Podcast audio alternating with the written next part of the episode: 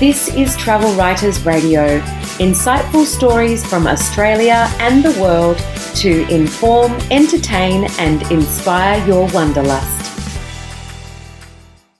Welcome to Travel Writers Radio podcast. I'm Kirsty Bedford, journalist, travel writer, and editor. And I'm Belinda Jackson, author, travel journalist, and columnist, and we're your weekly co-hosts. Every week, we'll bring you inspirational travel stories from Australia and the world, giving you first-hand perspectives of places you can visit and the cultures that make each destination so rich. But first up, let's jump into what exciting things you have coming up, Belle. Oh, I'm so excited. I'm off to Turkey for a really amazing women's only expedition with Intrepid Travel. They've got a focus on supporting women's only businesses uh, through the tour. And a lot of those are also now raising money for those affected by February's horrific earthquake. We'll get a sneak peek into women's lives in the Ottoman era in Istanbul's Topkapi Palace and also take a look at the fabulous Greek ruins of Ephesus on Turkey's western coast. I used to know Istanbul quite well, but I haven't been back to Turkey for years, so it'll be really interesting to see how one of my favourite cities in the whole world is faring right now. But on to our travel tip segment. What have you got for us this week, Kirsty? Thanks, Belle. This week, my tip is about hiring a local guide. The reasons are both economic and about ensuring you get the most out of your travel experience. And a few years ago, we actually took our boys to Vietnam and we asked the hotel guide, uh, the hotel for a guide, um, to take us to Marble Mountains in Da Nang. And he took us there and then, which is incredible, by the way. And then when we left, we actually asked him if there were some other places that he could take us that were a bit less touristy and also some experiences that would give us a really authentic local experience. And he actually suggested we go on a bike tour around Cam Kim Island.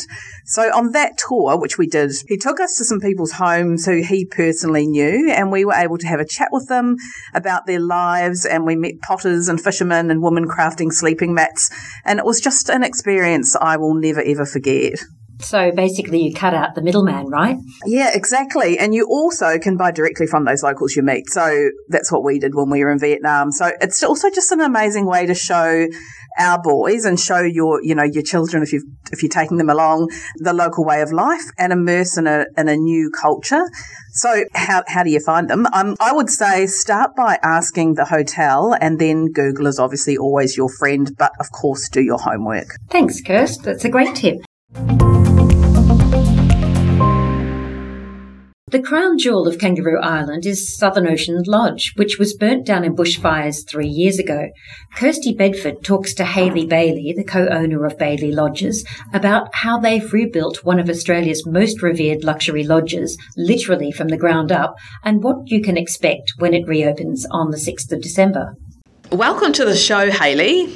Oh, hello. Great to be here. Thanks so much for joining us. So let's start by just tell us a little bit about your background and how you came to launch Baillie Lodges. Well, my husband and I started the business almost 20 years ago with our first property on Lord Howe Island, Capella Lodge, and we purchased that and then we sort of set about to create a portfolio of high end luxury lodges with Longitude 131 coming into the portfolio after we built Southern Ocean Lodge on Kangaroo Island. So we had the, the three properties in the business that we actually then went on to sell uh, in 2019, but we've retained um, Capella Lodge on Lord Howe uh, personally, but we are still very much involved um, within the business uh, still to this day, though, as the founders and creative directors. Fantastic properties, and I have stayed at Longitude, and it was a truly remarkable experience watching um, Uluru from the um, bed, the huge king size bed in my pavilion. So it's a stunning property. But let's focus today a little bit on Southern Ocean Lodge. So tell us a little bit about that property and, and why that sort of became so popular on Kangaroo Island. So, when we started our business, we looked around Australia for a place that already had, uh, it was a destination in its own right, especially for international visitors. Kangaroo Island was one of those places. It had, you know, it's Australia's Galapagos, it's a zoo without fences. There were a lot of international visitors coming, but there wasn't really a lot of uh, accommodation, or especially high end accommodation. There was a f- few bed and breakfasts and some house rentals. So we felt that it was a location that could um, be able to, you know, to have a luxury lodge and, and a, a fully immersive experiential experience Uh, we knew that we had a market already going there, and so we just sort of had the analogy of build it and, and they will, will come, which is what actually happened, which was which is fantastic. So the the, the lodge um, did really quickly become and was multi award winning and, and at a really iconic property. And then tell us a bit about about what happened three years ago. Well, it was absolutely devastating. The property had been operational for about 11 years, and then the bushfires of that 2020, uh, 2019 2020 summer uh, came through the island and with devastating consequences. And Southern Ocean Lodge was lost to that to that fire. Uh, it was unprecedented the the amount of fuel that burnt on the island at that time. It was sort of a once in a hundred year fire. And even though we did have what we thought to be some of the best uh, firefighting and water management system, it didn't. It wasn't enough to save the, the lodge, and it was completely obliterated, except for strangely the staff village uh, about 90% of that was still standing, so the fire wrapped around where the staff all live, and but had taken out the lodge in its wake. And for all of us, it was devastating. For our staff, uh, especially, we even had uh, four staff that were in the fire bunker as the fire went went over them. Uh, and obviously they were all okay, but um, just devastating for them to, to come out of that fire bunker and to see the lodge ablaze and, and to know that there was sort of no there was no way of saving it. So it was devastating. And did, did you did you have much warning? Did you know or you obviously there was just just no way of knowing the level of destruction that that fire would cause Absolutely, but yes, we did have complete ample warning, and we were able to evacuate all of our guests. We stopped guests from arriving to the property. It was it was the beginning of January, so it was obviously at a very peak peak time for visitation. So we stopped any guests from arriving the day before, and then we evacuated all guests uh, that were still remaining at the property that morning, um, and the fire hit later on that afternoon. So we had plenty of, of time, but we probably didn't realise the full extent. I mean, the the spotter they tried to have a uh, an aircraft to dump water, but the flames and the heat was just so great they weren't even able to to do that. And the helicopter pilot that was leading the the water bombing plane uh, felt that the flames were 100 meters high, the wall of fire that was coming towards the lodge. So there was there was real. I've got goosebumps even just talking about it. Oh but, gosh, um, I, can, I just can't imagine. And and was there any uh, question in your mind? Uh, you know, once I mean, obviously, uh, the initial shock and the devastation, but were you sort of how quickly were you, or were you immediately thinking, right? You know, we will of rebuild. Oh, absolutely. We were uh, it just absolutely personally devastated because something that we had created had burnt to the ground, but also because we'd actually sold Southern Ocean Lodge and Baillie Lodges to a private equity group in the US nine months previous. And so we just felt even compelled because we've sold them this asset, it's now burnt to the ground. And so we were completely uh, pushing and really uh, keen to be to, for them to definitely rebuild the property and, and that we would lead the project and and bring it back, uh, which is what's happening right now and what's incredibly exciting because we are due to reopen Southern Ocean Lodge this December. So it's been been quite a process over the last few years getting it uh, back. Uh, the design development is essentially very, very similar to the original, but obviously there's many aspects that we've tweaked, knowing that you know we're obviously in this fire prone area. Obviously, it would probably be another ten years before any kind of fire of, of, any sort of magnitude could come back through because of obviously the new growth, and it, it takes a long time for the Australian bush to fully recover. But we've got the best. Uh, water management practice uh, for firefighting. Uh, we've also planted in, uh, fire resistant succulent coastal vegetation within a buffer zone uh, around the new lodge so that uh, that would obviously mitigate the fuel load that that we had before. So there's been a number of measures that have that have been taken in, but but we've just been incredibly lucky that our owners, KSL, wanted to see the lodge back, and, and everyone's just been so positive uh, to be back on board and, and bringing it back uh, to the to all of our visitors and guests uh, at the end of this year. And so, and and while you were rebuilding that, uh, and obviously the you know all of the work going into it, you were still considering the community. And and talk to us about the First In fundraiser program. Well, that's been a really uh, lovely project because we've worked with some of the, the groups that we've had a connection with, Maggie Beer and her, she's been a dear friend of the lodges. She's come over and done many of our food safari guest experiences. And she has an incredible foundation that does a lot of work with, with the food um, that is provided for aged care. Then we also have the Community Association on Kangaroo Island, so that helps young people go off and further their education um, on the mainland. And then, of course, the, the Royal Flying Doctor, which is just so incredibly important for all regional parts of the country, but especially South Australia. So we've we focused and we picked those three organisations, and then we they run a, we ran a great um, auction for uh, those guests that would like to be the first ones to come and stay at the lodge, and for, for the instead of us taking the funds for that, we've given it to the those one of those three charities. There's three different stays, and um, and we raised uh, over forty thousand dollars, which was a great outcome. And so tell us tell us a little bit about uh, what makes Kangaroo Island such an exceptional place for travellers to come to, and uh, for those who who are looking at coming back to Southern Ocean Lodge, what they can sort of do and, and see when they're there. Well, as I mentioned earlier, for our international visitors, it's very much Australia's Galapagos, the zoo without fences, because you can see koalas in the wild and kangaroos in the fields there's the amazing Australian sea lion and the fur seals down on the beaches, incredible flora and fauna, but also, especially for our Australian visitors, it's the most incredible food and wine experience. We have so many local producers, uh, wineries, spirit houses, and we're able to really showcase incredible seasonal produce all year round at the, at the property. So I feel we have a lot for our international guests, also for all of our, our local guests, because you can get out and do as much as you like and explore and go hiking and take the mountain bikes, go out with our naturalist guides and, and learn about the natural history. Or you can actually just cocoon yourself at the lodge and enjoy the amazing food and wine experiences um, and just going off on your own for a meander down the coast or down to the beach. So it, it's a very spectacular location. Next stop is Antarctica, where the lodge is positioned. So I feel that it's got it's got a little bit bit of something for everyone. Fantastic. And and lastly, sort of tell us what, what, what are some of the future plans for, for you now for what, what will happen once this is up and running and, and what are your plans going forward in the travel industry?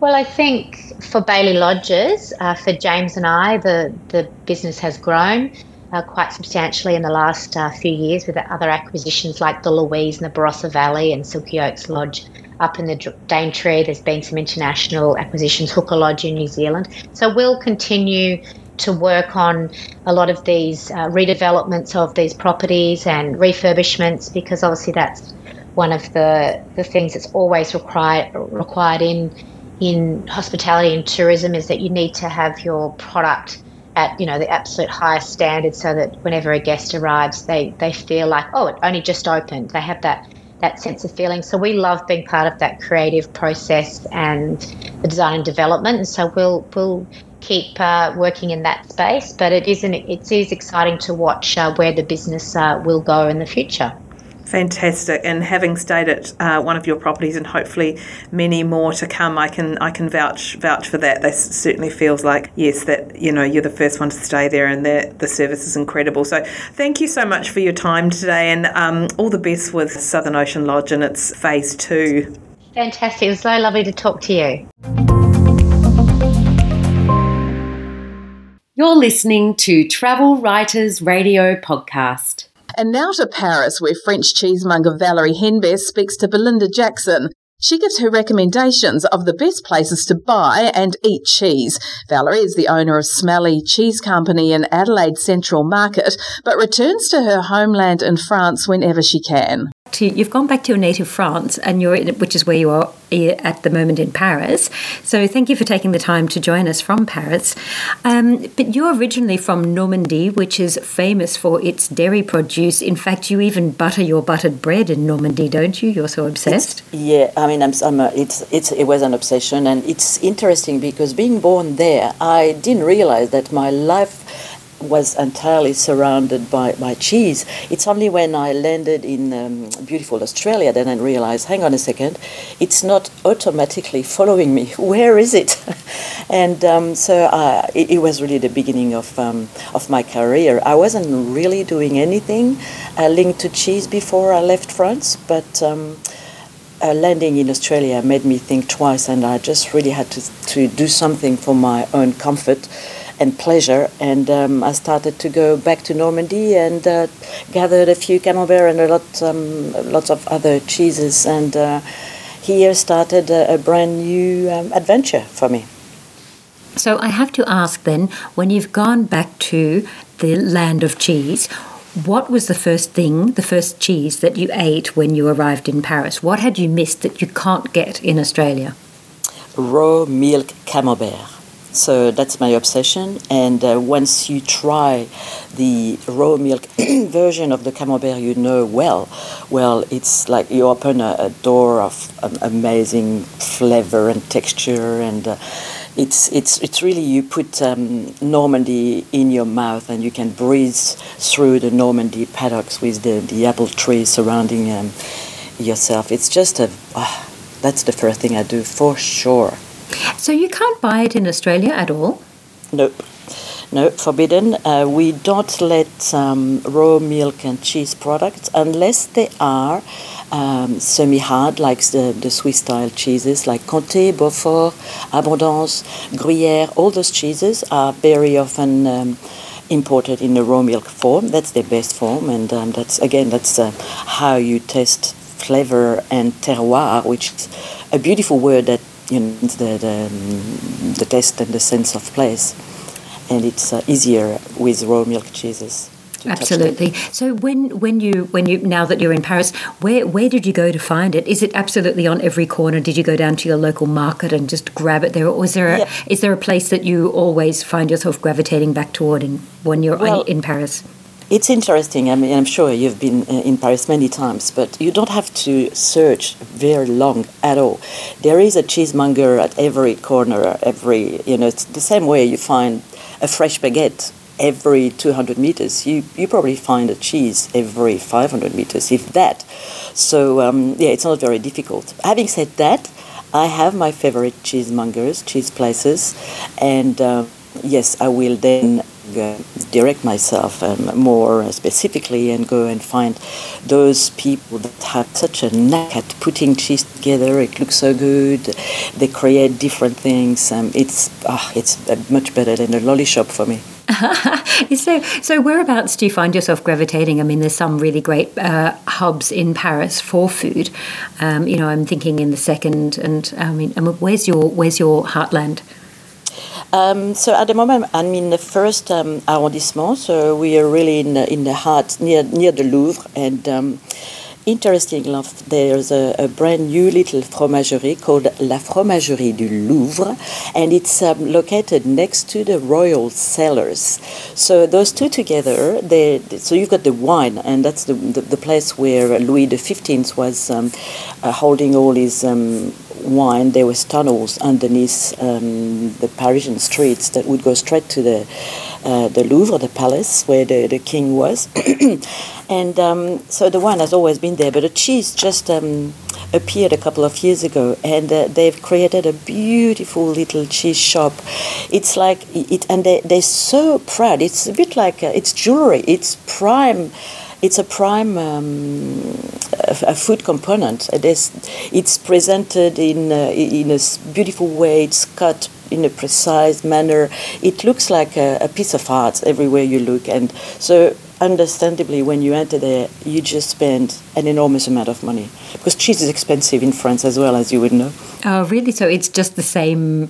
This, we have the same expectation. And you know, recently when you uh, when we met a couple of weeks ago at the Good Food and Wine Show in Melbourne, you were talking about the price of cheese and how it is a work it has so much work in it. There's so much handwork that you that it has to be. Uh, you have to accept that there is going to be a price attached to that. So that's interesting that that uh, it's the same in France because uh, for some reason we think you know that block of cheddar that we've all been eating for the last twenty or thirty years is like wow that's really expensive, isn't it? But Yeah, I mean, having said that, of course, you'll find that uh, it's still expensive, but um, we don't have the, uh, the, the- What kills us in Australia is the cost of freight, of course, which um, post COVID has um, enormously.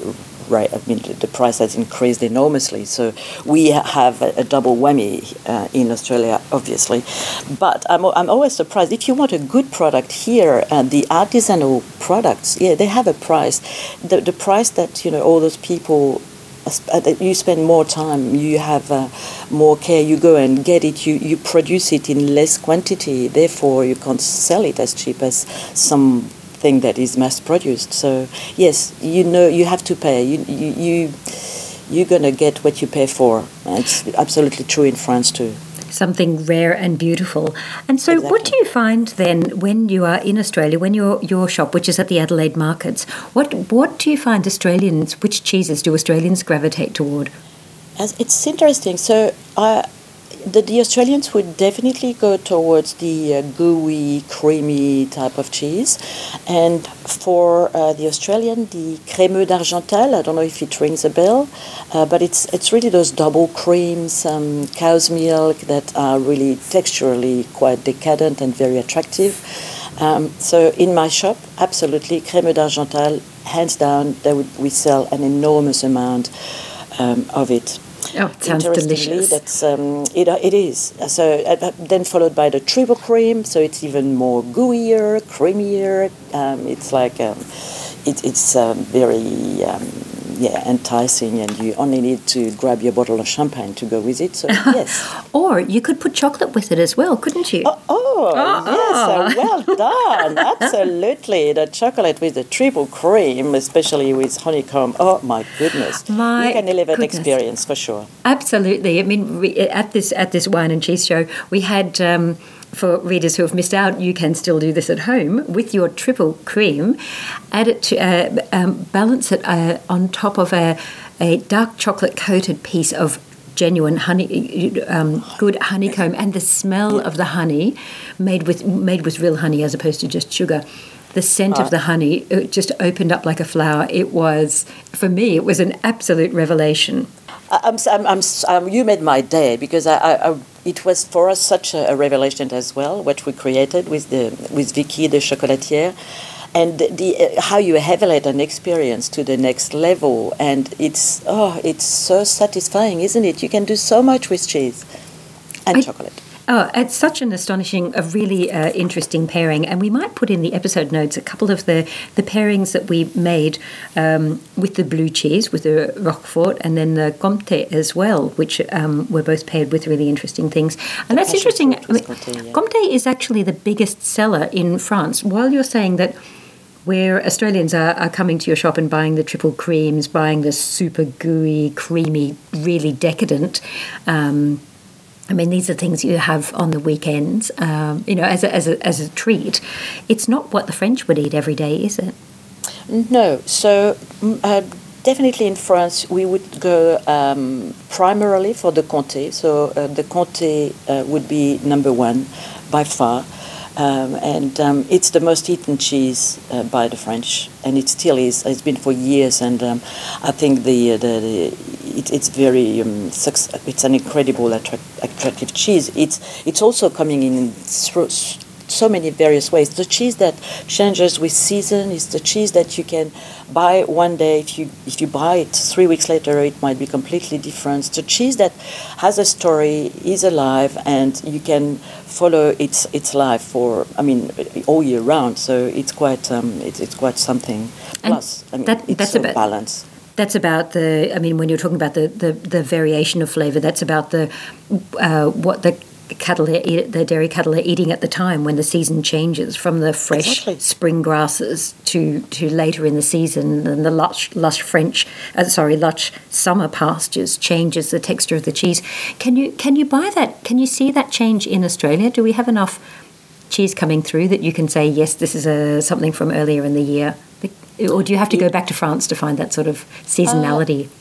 No, seasonality should um, also affect um, Australian product, but uh, the, the difference uh, is not as uh, big in Australia because the animal are they, they spend most time outdoors anyway. Um, I think uh, the, the, compared to the French animals that would uh, go to a, stable condition like um, indoor and be fed um, uh, hay and um, fermented food. Um, but having said that, the seasons are also something that's real in Australia, obviously. So um, you should be able to, to, to test it. But interestingly, I don't think the Australians are, are um, uh, connecting enough or, or, strongly with what's happening with the cheese at the moment. And uh, I know I do a lot of work with uh, Kim Master from Section 28, and he really follows the cycle of the cows is uh, getting the milk from. He works enormously with the dairy farmer, and I think that's exactly what's gonna be more understood. This real collaboration with the dairy farmers, the effect that uh, everything will um, uh, affect the cheese, um, and and that is something that needs to be better understood, better worked with. Um, I think you know the hundreds of years of tradition in France uh, make that it's a completely um, completely accepted fact. In Australia, I think we need to pay more attention to that and maybe develop this understanding and develop this idea of marketing as well. You know, if you tell your customers, pay attention, did you buy a winter cheese or did you buy a summer cheese? Let's find a difference together. You need to wake up the customers and make them pay more attention on their palate and their taste buds and their nose. And it's their experience going to be a lot more interesting. That was Belinda Jackson with cheesemonger Valerie Henbest. Visit Adelaide's Central Market where you'll find her cheese shop, Smelly Cheese Company.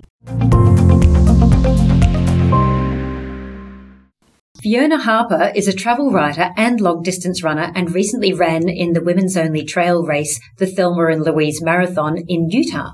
Fiona tells Graham Kemlow about her three day recovery session in the luxurious Ulum glamping retreat near Moab before returning to New Orleans.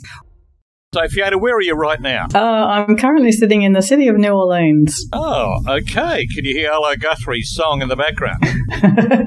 well, you know, it's funny. There's, um, I'm in my hotel at the moment, but down on the street, there's music everywhere, which is, you know, I haven't been to New Orleans before, and I was hoping to be absorbed in the music, and that's exactly how it's been. Every every street corner, every bar, every restaurant, there's music. It's fab- fabulous. It does sound fabulous. It's another one of the places on my bucket list too. So. Oh, Oh, you, yeah, you must get here. Yeah, well, there's so many places in the world still to see, so little time. I know. Anyway, I know. Now, I, I, wanted to talk to you about. I heard you ran this. Well, people who regularly listen to our show will know that Fiona is a, actually a whippet, and she has been she has been seen running at all sorts of different events. Um, not really a whippet, but you're a very very good runner, and um, you've done Boston, you've done New York. What is the Thelma and Louise Marathon, for goodness sake? Well, it's interestingly so. Tom Hanks and I actually have at least one thing in common, and we both run. Being rich. yeah, yeah, we we don't have that in common, sadly, but we have both run through Utah. So um, anyone who was a um, have seen Forrest Gump um, oh, Utah, might, yeah. So when he when he decided after however many days, months that he'd been running, um, that he was going to stop, that was actually in Utah. So we've run the same ground, Tom Hanks and I. So I was there just recently to run the Thelma and Louise Marathon. So is the idea that you're trying to get to Mexico? yeah, well, I, I, would rather fly, truth be known. Um, was it on? But, now, you're a bit of an off road specialist with your four wheel drive legs. What was this particular marathon? Was it on the tar or? Yeah, no, it's very much off road. So um, it's themed on Thelma and Louise because so Thelma and Louise was a lot of that was filmed in Utah as well. Right. Um, in the Moab area, which is down in the southeast near the Colorado border. And so the idea is that the it's a women's only trail running event. So there's a, an ultra marathon, which is 50k. There's a marathon, a half marathon, and a 15k. Mm-hmm. Um, and it's it's all about women supporting women, and you know, like having that camaraderie that Thelma and Louise had yeah. uh, through their adventure through the desert. You didn't run off a cliff, though, did you? no, no, no. Uh, no yeah, no, thankfully we had a, um, a happy ending. So, were there um, other Aussie women running, Fiona? No, there wasn't. It was all mostly Americans, a, a few European women, but predominantly probably 98%. So, there's about 400 runners in the in the four different distances and predominantly American. Oh, invite only, or how, how did you get a gun? Uh, no, anyone can enter. Um, the reason why I entered was it was it was on the date that I was looking for a run to do before I was going off to a, um, a conference in San Antonio in Texas. So Right. um, I basically threw a dart at the board and Yeah, said, yeah. "Where's where's a run that I can do on this weekend in America?" And the Thelma and Louise Marathon came up trumps. So, and, and what was it like running with the sisters? Was there a bit of elbowing in the ribs? How Uh, position? No, it's very friendly, very um, very laid back actually. Uh, so it's a trail run, so it's through the Moab desert, and anyone who has seen the Thelma and Louise or Tom Hanks or the Western, like the John Wayne Western movies would be familiar with the landscape. So it's very barren, and then there's a, these amazing rock formations that kind of rise out of nowhere. So that's the landscape that we're running in. So it's um, it's off road, it's dirt, down into canyons, you know, down through riverbeds. What about the I only- cacti, uh, Fiona? I lived in Arizona for a while. There is there are cactuses down there that actually throw spikes at you. Well, I didn't actually see any of them. So the landscape, lots of wildflowers actually. So it's just coming into the wildflower season, and the the trees. So no no cacti apart from kind of stunted, Yeah. um, very small cacti, but a lot of stunted trees that were kind of you know almost fossilized. Like Hard to call them barren, trees. No water there. Yeah, yeah. Right. Although the water has carved the landscape, so you know over the years, you know the canyons and the um, and the, the chasms have been carved by the water. But at this time of the year, it's very dry and very hot. I was going to ask. I, I imagine it'd be hot and uh, a lack of humidity, which is a bit of an issue for runners. Yeah, um, and the dust uh, and the elevation probably are all the challenges that, that we faced, as well as the, the sun. Although it wasn't, you know, by Australian standards, it wasn't that hot. It was, you know, probably low thirties um, by the time. Fifteen percent humidity, you lose fluids without realizing. Oh, th- yeah, that's right. Yeah, it's yeah, it's a very dry, sapping heat. Yeah. And what about any wildlife encounters? Anything with a rattly tail? Uh, no, they were on my mind those um, those snakes, but uh, didn't see any wildlife at all. Actually. Um, Oh, well, you obviously hopped over. yeah, there. Yeah. I think that yeah, they heard us coming and and, And took and got out of the way. Oh, they like to do that. Yeah. So, was what was sort of best time? What would you expect to do? A normal marathon is what three and a bit hours. Uh, for a a, trail run, is it that much slower? Yeah, it's very much slower. Um, and in fact, I didn't do the marathon. I um, I signed up for the 15k because I hadn't done the training. Um, but the, the the first marathon runners came in in just under six hours, I think it was. Okay. Yeah, so, and that's indicative of how tough the terrain was. Twice You know, tough, almost. Yeah. yeah, yeah. Have you got another a marathon, more traditional marathon, to run somewhere this year, or have you done? Um, well, no, you've never done enough. Oh. Uh, um, I haven't got one planned. Um, my travel schedule is quite hectic for the rest of the year, so it's it's very hard to train for a, a marathon while I'm moving around all the time. So I'm not sure. I might find a, a sneaky little half marathon somewhere. Okay. I know you did well. You don't think we've spoken to you in New York, have we? Uh, I don't think we have. No. New York, didn't you? Didn't I get a note Oh. to say you'd, you'd run a good time? Well, I finished New York. That you know that was my main um, goal, um, and I had a good time. You know that was the um, I had no intention of running it fast because I wanted to get maximum value for my for my entrance fee in New York. So um, a I did. around. well, that's right. While I took a lot of photos. Yeah, I high fived the crowd. I had a few drinks. Um, it was a lot of fun. You weren't shooting Instagram things on the way. were you? well, I was taking photos and you know writing a story in my head. Tell me, do you run at a particular cadence? Ah, yes. Beats a minute. How, how do you? Yeah. What do you do? Yeah, and the cadence is key actually to running um, a marathon. Not so much on a trail run, No, but on a road that. run. Yeah. Um, ideally, You- favourite track, Fiona? well, I, I usually don't listen to music. Well, I, not anymore. I, I know my cadence, and ideally it's about 175 to 180 steps per minute um, is how it's kind of figured out. So quick. it is quick, yeah, and um, and that's the most efficient way to run. You use less energy. Um, the shorter, faster steps that you use means that you use less energy. And how does you, how do your feet come up? after? You know, like you end up with black toes, or what? What, what Oh, sort of downside of? it? uh, I, all I can say to that is toenails are so overrated. okay. Oh yeah, yeah. No, you you don't love a runner for their feet. Mm. What about this? Is there a story round about shoes that uh, do more than just help you along the way? Uh, is there some, like the fast swimsuit, is there some dodgy shoes out there that you can buy? Oh well, allegedly, I don't think they're legal. Um, but you know, uh, I think when it comes to you know the, the age groupers, which which I'm in, so the non-elite runners, you know, like we're we're not in it to um to break a time. We're there to to finish the run and you know not break anything, particularly on a trail run, and come out of it with ten toenails intact if you can. a major benefit. So you don't think sort of high density foam or springy insoles are going to help you? I don't think any of that helps when you've been running for four, five, or six hours. The gloves are off, and it's basically hope for the best. I admire your um, persistence. You know?